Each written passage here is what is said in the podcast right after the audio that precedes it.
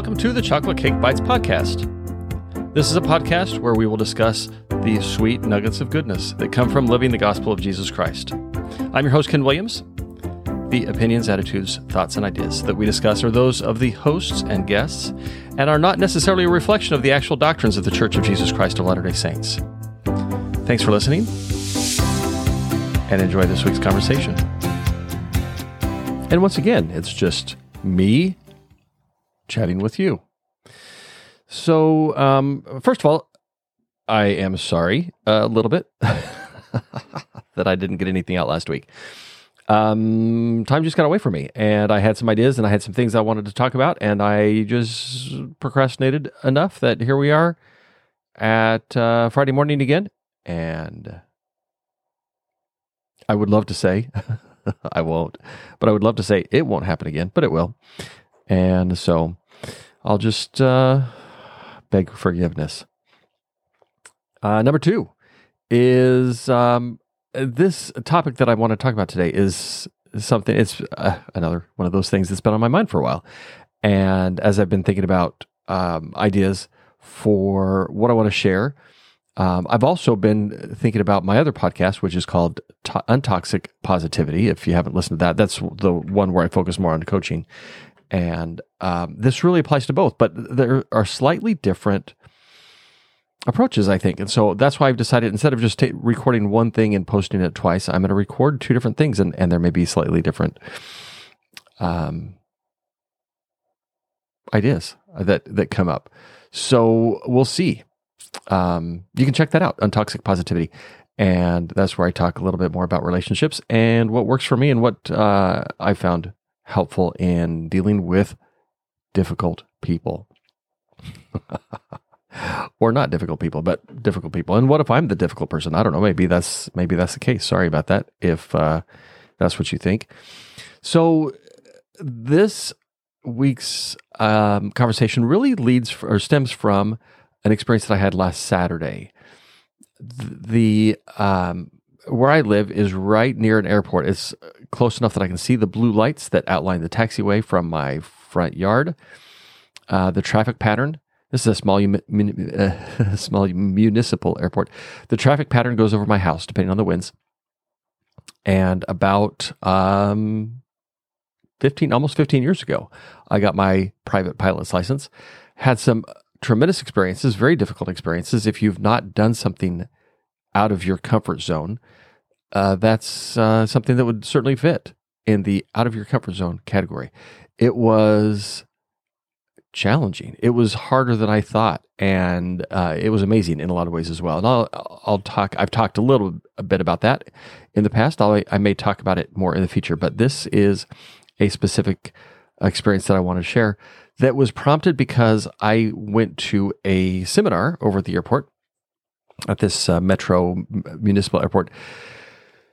Uh, it was called the Rusty Pilots Seminar. I had in my brain thought, mm, it's probably been five or six years since I've been flying. I probably should get up again. I really would like to get up again. I've had some great experiences with my kids as I've taken them flying and I let them take control of the flight controls, give them the experience of flying, and and uh, then we come back down and and there are a lot of times things we can talk about in the air. Uh, they can't escape me safely, anyways. And uh, so I had been getting emails from the the airline. What is it? AOPA, Aircraft Owners and Pilots Association, something like that. Uh, that if it's been a while since you've been flying, then you should come to the Rusty Pilot Seminar, and we'll help you get moving in that direction. And I had seen some of these seminars in places like Michigan or Terre Haute. I think there was one last year in Terre Haute, which is an hour and a half or so from me. But this one was a 10 minute walk from my house. And I thought, this is a great opportunity for me to get back into the pilot seat. I would love to do that again.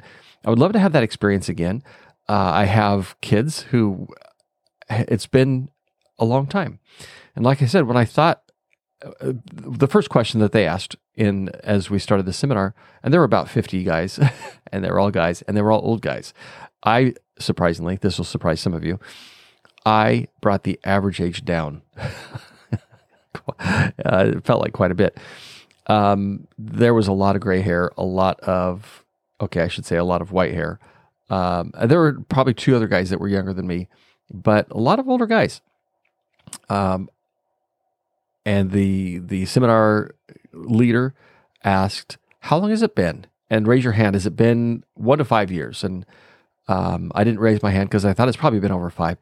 And she asked five to 10 years. I raised my hand with a lot of other people, and then 10 plus years, 20 plus years. And so there were people at all ranges of this, the spectrum, how long it had been since they've been flying. Uh, I met a guy that uh, his name was Ned. He was a retired airline pilot, but, and he retired in the early pandemic time period. He took his uh, exit at that point, but he has not flown one of the small personal aircraft like uh, Cessna or, uh, Cessna is what I have uh, what I've learned to fly on. He hasn't flown anything like that since 1982, so it's been a while. And it's a little bit different, I imagine, carrying passengers in uh, multi-engine jets as opposed to a single-engine uh, little plane. So three and a half hours later, I leave thinking this is uh, fantastic. I feel like this is absolutely possible. The one hurdle, there are a couple of hurdles, but the one major hurdle is to be legally able to fly. I have to have my pilot's license. Well, I can't find it. I put it someplace. Probably at one point when I was cleaning out my wallet, I thought, ah, I don't need this in my wallet right now. So I took it out. I don't know where it went. And every place that I went to uh, websites or whatever to find a way to request a replacement, I needed to to put in my pilot's certificate number. This is the certificate number on the license. It's like the driver's license number for my pilot's license. And I don't have my pilot's license. I don't know where to find the certificate number. So I dug through all my stuff. And and really that was one of the big reasons that I procrastinated because I can't find it. So there's no point in flying. I could go flying. I could fly with somebody else as the pilot in command and uh, have that experience, but it's not the same and I certainly wouldn't be able to take friends' family flying if I can't find my license. Well, I found a um, a contact. This was the chief flight instructor over at the airport, and I texted him and I said, "Here's what my challenge is." Now, the FAA, that's part of the federal government, and I just didn't have a whole lot of confidence that they'd be able to help me out. It might be weeks or months before I would even get a return email or a phone call, and so I didn't even try. I just I for months I haven't done anything at all. Well, he he asked if I had registered on a certain website. I had not, and so I did. And I put in the inform- information that I knew, which were things like my name. I am pretty comfortable with that. My birth date, I knew that. I was able to dig up the date that I got my license. So I put that in there, registered for the website, and it pops up. Your certificate number is, and it gave me my pilot certificate number. Fantastic. With that and $2, Literally, that's all I needed to be able to order a replacement pilot's license. I printed out a temporary so I can go flying. There's some other requirements I've got to get uh, current, which means I need to actually go flying. I need to have a flight review, which is uh, something that happens every two years for every pilot. They need to have a flight review just to confirm that they are safe and uh, capable. And I've got those appointments scheduled. I need to get a medical certificate, just confirm that I am healthy enough to fly. I've got that appointment scheduled. So things are moving, and it's uh, it's exciting. It's a little bit scary to be moving into uh, the um, kind of unknown. I have done this before. I've experienced uh, piloting a, a small aircraft, but um, it's been Dremel. it has been 11 years. I thought it was 10. And no, it's been 11 years since I've been in a plane, almost to the day. And so I have um, started moving in that direction. It's a little bit uh, intimidating. And so I am going to pretend that it doesn't bother me, but secretly, you guys will know that it's a little bit um, frightening to do something that I'm not good at. So I may spend a little bit more time about that, uh, talking about that on the uh, Untoxic Positivity podcast. But this one, I wanted to talk about an experience that I had while I was in my flight instruction. There's a process that they put us through called unusual attitude recovery. Unusual means not normal. Attitude is the configuration, the positioning in space that you're in. Uh, are you pointed up, pointed down, pointed left, pointed right, pointed um, sideways? and the configuration. So, how are you situated in space in a not normal way? That's unusual attitude uh, configuration or recovery. Recovery means you need to get back to to a straight and level, safe uh, manner of flight. The way they do this is they they um, have the the student pilot put a hood on. A hood is you can imagine a long sun visor. And so with when I have the hood on or foggles, foggles are sunglasses that are shaded. They're kind of like um, etched glass. It's plastic, but it's like etched glass at the top half. So I can't see outside the windshield of the plane. All I can see is the instruments. So I put the foggles on, or I put the um, the hood on. When I did this in my flight training, it was a hood. We got up to about 4,000 feet. Jim, my flight instructor, said, Go ahead and put the hood on. So he takes the controls. I put the hood on, and then he gives me the controls back. I can't see anything outside the window. I can't see anything outside the window. I can barely see the instruments. And so I reach up, I take the controls, and he uh, confirms that I have control of the airplane. And he says, just keep it straight and level. So I keep it straight and level. Seems pretty simple.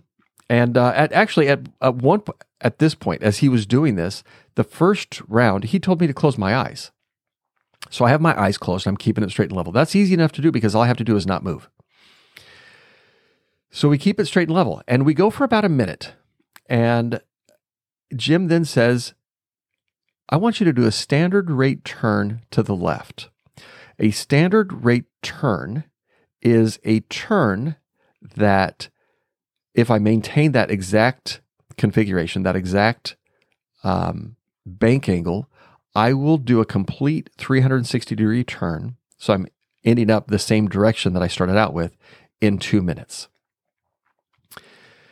There's actually a, a gauge that has, if you imagine a level, uh, like a carpenter's level, there's a ball that's in this fluid that will uh, hit a mark when you're at the standard rate. My eyes were closed, so I couldn't tell. So I'm just guessing. So I turn a little bit to the left. And one of the things about airplanes is when you turn, you're changing the drag on the wings. So you actually lose lift, you increase the drag, which means that you lose altitude. The way to counteract that is you need to pull back on the controls a little bit. So I pull back a little bit. And again, I'm guessing my eyes are closed and I do a standard rate turn. The purpose of the standard rate turn is if you were to get yourself into trouble, you're getting into clouds, you can't see the ground or something like that, you're not uh, trained to fly by instru- instruments. It's called VFR, Visual Flight Rules, flying only. And that's what I'm I'm allowed to fly is in visual flight rules. If you get yourself into trouble, you can turn around even if you can't see the ground. And if you look at your watch, you time yourself for 1 minute at the standard rate and you're now going the exact direction you just came from 180 degree turn.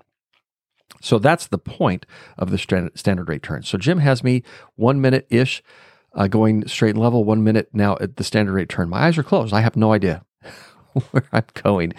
And he says, okay, take it back to straight and level. So now I've got to undo what I just did.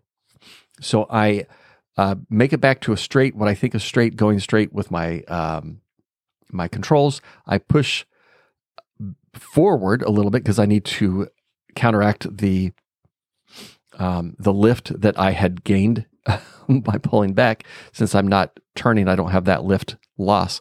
Um, I'm now going what I think is straight and level. My eyes are closed. I can't tell. About a minute. He then says, do a standard rate turn to the right. So I do the same thing, just uh, opposite of what I'd done when I had did the standard rate turn to the left. And so I turn to the right, go a little bit. What I think is about right, I don't know because I can't tell, and I pull back a little bit because I'm trying to counteract counteract the drag. During this process, Jim says, "Now keep your eyes closed." So I interpret that as you are killing this. You are you're rocking this. He thinks you're cheating. I thought that Jim thought I was cheating. So I confirmed that no, my eyes are closed, and I did my standard rate turn to the right for about a minute. And then he told me to do uh, straight and level again. So I go straight and level again. And I noticed two things as I'm back to straight and level. I noticed that n- number one, the engine's getting faster. And I haven't touched the throttle, so the engine should not be getting faster. And I also noticed that I'm starting to lift up out of my seat. And when you're straight and level, you're not supposed to lift up out of your seat. And so finally, finally, it is really uncomfortable flying when your eyes are closed. But I reminded myself, Jim's able to see everything. He's not going to kill us both. And he finally said, okay, open your eyes and recover. Now, keep in mind, when I open my eyes, all I can see is the, the uh, control panel. I can't see outside the window. So I have to, the point of this exercise is to practice recovering when all I have is my instrument panel to look at. I don't have the outside view. I don't have the ground. I don't have the horizon. I don't have anything at all to use as a reference point. All I have is my instruments.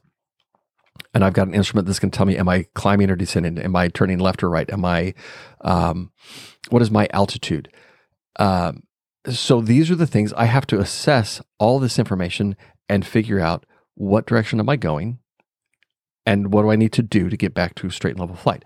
When he said the words recover, open your eyes and recover, that meant I was not going straight and level.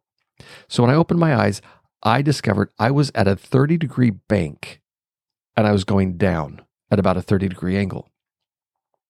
That is not anywhere close to straight and level. So I recover, I get back to straight and level. I'm doing this just on, based on the instruments. Instruments on a, an aircraft, at least the air driven instruments, are there's a little bit of a lag because you're dealing with differences in air pressure. And so it uh, takes a minute to get everything back to uh, straight and level flight. I get there and he said, That was fun. Let's do it again. So we do it again. And standard rate turn to the left, about a minute. Standard rate turn to the right, about a minute. And same thing. I end up with my eyes closed, I end up at a bank angle going down. And so we get back to uh, straight and level flight. I take the hood off. We're talking and we're just kind of we're cruising. We're in a safe test area, practice area, and um, he looks at me and he's dead serious and he says, "You cannot trust your body," because I was flying. They call it seat of the pants flying. I was flying based on how I felt, how the seat of my pants felt in my chair. Did I feel like I was turning left or right or going up or down? And based on that is how I was making my adjustments because I had my eyes closed. I couldn't see instruments. I couldn't see the outside uh, world or anything like that. And he said, You have to trust your instruments. If you don't trust your instruments, and there was this pause, and he was very dramatic about it. He said, You will die. And he repeated that sentence about four or five times. You have to trust your instruments. If you don't trust your instruments, you will die. And he emphasized a different word each time. If you don't trust your instruments, you will die. If you don't trust your instruments, you will die. And like I said, about four times he said that. And he looked at me and he said, Do you get it? I said, I think I get your point. And he said it again. If you don't trust your instruments, you will die. And there are uh, examples of uh, aviation stories where people uh, didn't trust their instruments. I've, I've taken young men up uh, in the air. I've taken them flying. And it's funny because I tell them the story and they look at me like I'm an idiot. of course, of course, I could go straight and level, even with my eyes closed. And I'm telling you, you cannot. It is not possible. I've talked to flight instructors, I've talked to FAA examiners, I've talked to people with a lot more flying time than I have, and they can't do it. You can't do it. You can't do it. And so he reminded me, you can't trust your body. You and in fact, the way that he said it was your body will lie to you. I experienced this. I was doing one of my flight reviews and I knew I was turning. I knew I was turning. My body told me I was turning. And I looked at my instruments. They said I was going straight. And I didn't believe it. I went back to, I actually peeked. I was under the hood and I peeked out the window. And nope, my body was wrong. My body lied to me. My instruments told me I was going straight. My body told me I was turning my instruments were right. My body was right, was wrong. So, what does that mean? How does that apply? How does that apply to me in my non-aviation life? Um, number one, we put so much stock in how we feel about things. And this is where I'm, as I kind of talk through things, I'm not quite sure where I'm going to land this. But we, there are so many things, whether it's um, I need uh, an oatmeal chocolate chip cookie, or I need caffeine, or I need to take a nap, or whatever it is. Our body will lie to us. Our our body will not tell us the truth. And I'm not sure how that always relates when we're trying to identify what something means. We're, we, but we put a lot of stock in how we feel. And um, I, I'm not trying to discount that at all. But what I am trying, what I do believe, what I am trying to say is that our bodies are designed in a way that they don't, they're not always reliable. The, the, the feelings that we have that, um, and, and maybe I'll share some stories about this at some point. Maybe I won't just to protect myself from having people too upset with me, but our bodies, our bodies will lie to us. Our bodies will tell us that, well, if you love me, you'll do this. Our bodies will lie to us, and we need to trust our instruments. Our instruments are external things. It gets to be so risky, I think, to to rely 100% on how our physical body experiences stimulus. And so we have instruments. We have instruments that we can rely on. Instruments are external things like, from a gospel context, we have parents. Parents are not infallible, but they're an external, uh, they're an outside of set of eyes. We have scriptures. Scriptures may not be interpreted, and and I mean that in two different ways. The language may not be correct or easy to understand, but also there are people who interpret different passages of scripture in different ways. And so the interpretation that a person has over another person may not be accurate.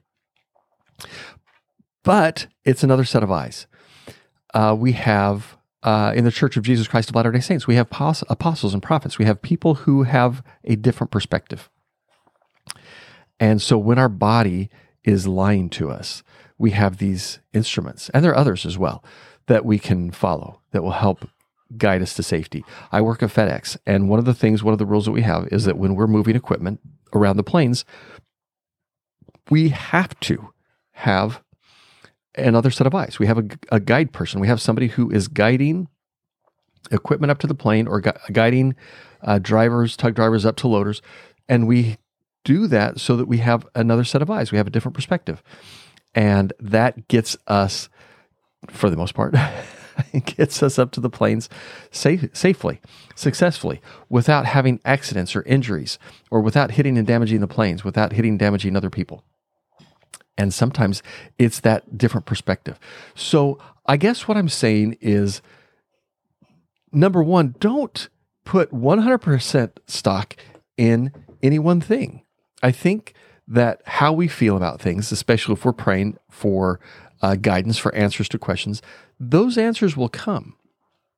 But just because we imagine that an answer has come, um, make sure that those answers are consistent. Make sure those answers are consistent with what the scriptures say, with what other outside influences say, what parents or what um, teachers or what um, gospel leaders, prophets, apostles, what they say. Because if if we're not consistent, then that may be, I'm not saying it is, and I'm not saying it's not, but it may be an opportunity or it may be a situation where our body is lying to us. We're, we're having thoughts that pop into our heads that are not serving us well, that are not getting us to the point that we need to be. So I don't know if that makes any sense, but it's something I've been thinking about for uh, several days. As I've been thinking about getting back up in the air, I will keep you posted on that. But, uh, and I really had thought about recording this, putting this out earlier this week, and I just didn't. So there you go. Um, I am hoping to have, I referenced a week or two ago about uh, the five second rule, which um, no, it's not how long you can leave food on the floor. But we're going to have um, that. We'll probably have that up next week.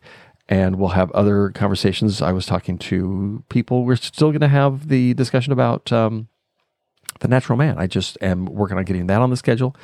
and then um, had a great conversation with Carissa, and she has some things that she wants to talk about uh, about uh, some of the things that she's experiencing. So we'll do that, and then I've got some leads on some other people that I want to reach out to and and have some conversations that hopefully will help us all uh, enjoy nuggets of uh, happiness that come from living the gospel of Jesus Christ, or from be, being good people, or from just uh, being the amazing, amazing people that you are.